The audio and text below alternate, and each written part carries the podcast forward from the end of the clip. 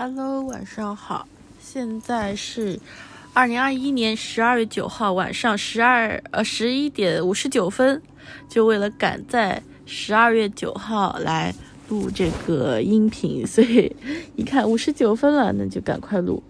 就今今天拖拖延延还没有录，就是因为我不知道该讲什么。嗯，然后最近啊，今天也有看书啦，就看了。米歇尔·福柯不正常的人，就是我曾经准备过要考研复习的，呃，其中一个推荐书目。我当时要考研的是那个交大文化文化理了，完蛋，我都不记得我考的是什么，反正就是文化产文化产业管理。对，我想起来了。然后里面就讲到什么法兰西，呃，学派，呃，是是法兰西学派，呃，完蛋了。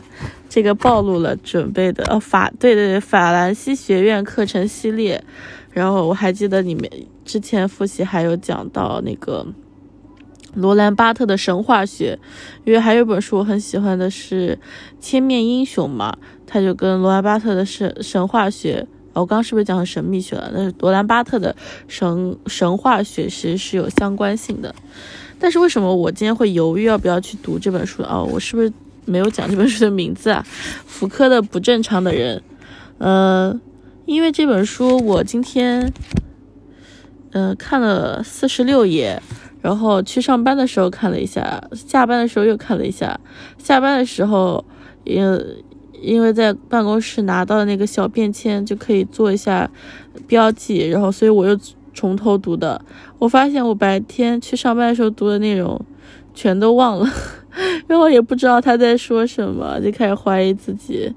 嗯，包括今天一整天也在看最近要读什么书，突然又陷入了一个小小的颓废期。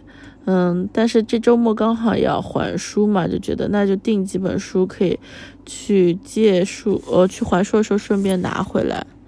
所以就在刚刚就在看要借什么书了。那既然都说到这本书，那就我做做的标记有两个地方。我估计今天这一期会很快结束，因为没什么想说的，包括分享的内容也没有什么。呃，一个是在这本书的序言部分吧，译者的话，它叫做呃不正常的人的谱系，其实大概讲了一下这本书。都是什么吧？这本书其实是福柯上的课的一个录音摘出来的。其中不正常的人其实指三种人。第一种人是呃，或者说不正常的人有三个源头，他们由历史上的三种人转变为来：畸形人，第二是需要改造的人，第三是手淫的儿童。这三种人出现的时间是不一样的。畸形人的历史最悠久。呃，但这种畸形主要是一个法律概念，而不完全是生物学或医学的概念。嗯，比如说一个双体人或者一个阴阳同体的人是没有办法，就是法的这种畸形对法律提出了许多令人难以解决的问题。呃，比如说双体人，其中一个人犯法了，那要处死一个，另一个也会跟着死掉。如果要让无辜的那个人活着的话，那另外一个犯罪人也必须活着，这种就很尴尬。第二种是需要改造的人，我这个其实没有看得太懂了，就是说会有一些桀骜不驯的人出来，他们不服从管教，拒绝纪律，所以就被称为不可能改造的人，也就是不不能改造的需要改造的人。嗯，这个问题。嗯，译者是在这里说没有继续研究下去是一个遗憾。那第三种人是手淫的儿童，这是另外一个重点分析的对象。我当时看到这里，我其实都忘记了为什么要看这本书。我当时觉得啊，这个啊，这个为什么会是这三个源头呢？然后手淫的儿童又怎么了呢？嗯，但其实我看到这里的时候解看到这里的解释，才真的对这本书产生了兴趣吧。嗯，当时有一个理论，就是如果一个人在童年时曾经手淫，那么他在成年之后所得的一切疾病都可能是童年时候手淫的结果。啊，说到这里我就想到了现在就是前几年了，最近几年好像还好，前几年就是一切都是原生家庭的错，就其实是找一个借口了。呃，针对这种理论，福柯提出了两点反驳。第一，为什么对性的压抑仅仅只针对于儿童的手淫，而不是针对真正有劳动力的成人的性呢？第二，为什么仅仅针对资产阶家庭的儿呃资产阶级家庭的孩子，而不是针对所有的儿童呢？嗯，其实福柯在下一年度名为《必须保卫社会》的课程中，提出了对整个性压力理论的经济学理论的批评。如果说性的压抑可以提高工人的劳动力，符合经济利益的要求，那么同样的宣扬性、鼓励性会导致更多的廉价劳动力的产生，降低生产成本。因此，福柯反对这种推理性的整体理论，而要在权力的具体运行中寻找历史的真实目的。嗯，这个就很有意思了。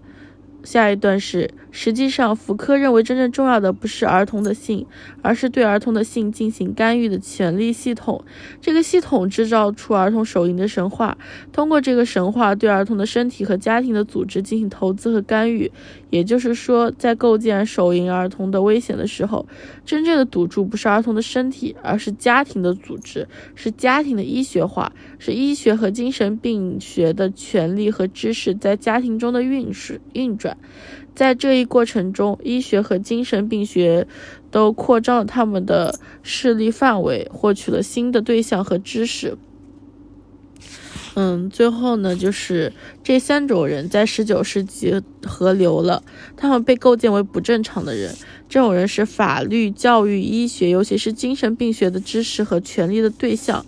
这些机构共同承担起保卫社会的责任，对付来自不正常人的危险。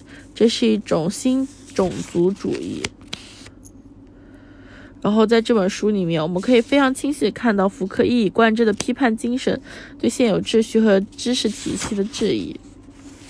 那我这个还做了一个标签，嗯，我看这个位置，我猜测是文章的引前言啊，对，是文章前言，就是整整个文章虽然读了一些，没有做什么标记啊，啊，整个文章呢，它其实是说。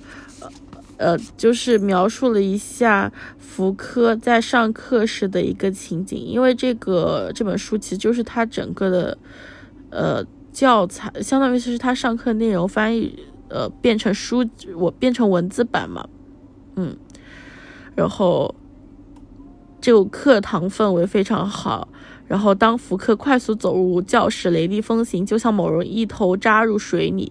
他挤过人群，坐到椅子上，推开录音机，放下讲稿，脱下外套，打开台灯，开始讲课，一一秒也不耽误。然后，教室里面三百个座位挤了五百个人，没有一点空地。然后，这个整个效果是清晰且效率高，没有一点即兴发挥。那我真正做标记的是这样一点，就是。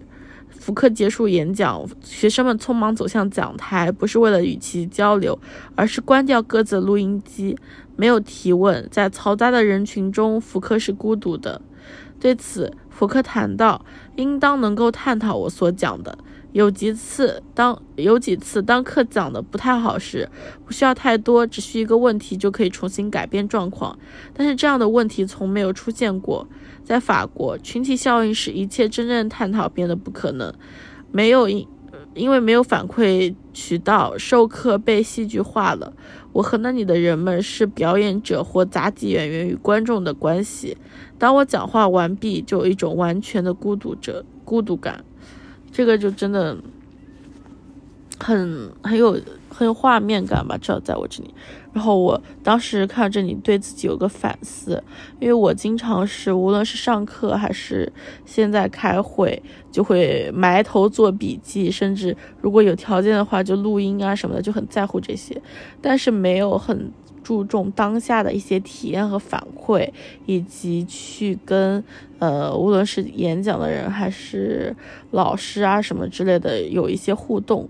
嗯，我觉得这个可能是我之后可以去尝试的一个方向吧。嗯，那今天我感觉就没有什么好讲的，真的是现在九点九分钟五十分，那就这样吧，在十分钟的时候结，最后说一句晚安。